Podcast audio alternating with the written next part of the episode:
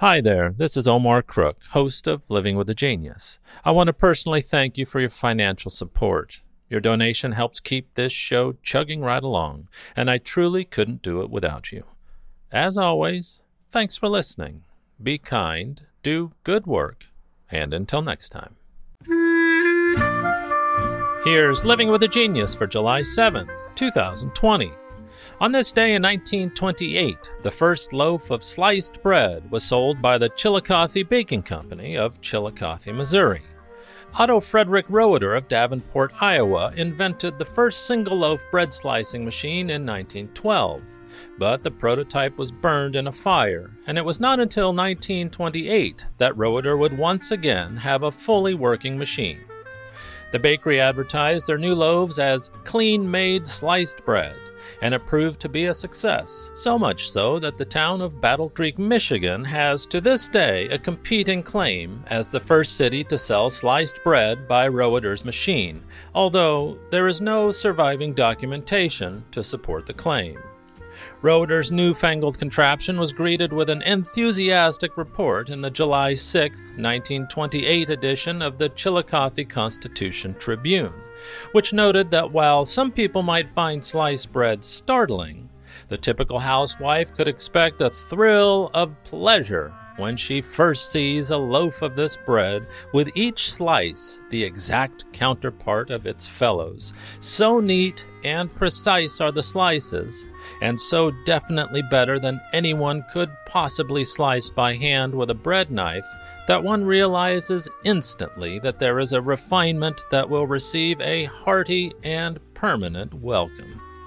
The article also recounted that considerable research had gone into determining the right thickness for each slice, slightly less than half an inch.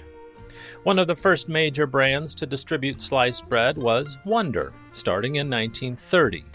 Wonder Bread originally appeared in stores in 1921 in Indianapolis, where it was manufactured by the Taggart Baking Company.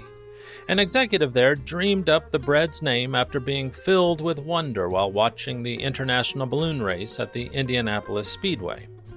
After the Continental Baking Company bought Taggart in 1925, Wonder was sold nationally, and the bread's popularity soared once it was marketed in sliced form. The history of sliced bread isn't without its hiccups, however. On January 18th of 1943, U.S. officials imposed a short-lived ban on sliced bread as a wartime conservation measure. The idea was not a popular one.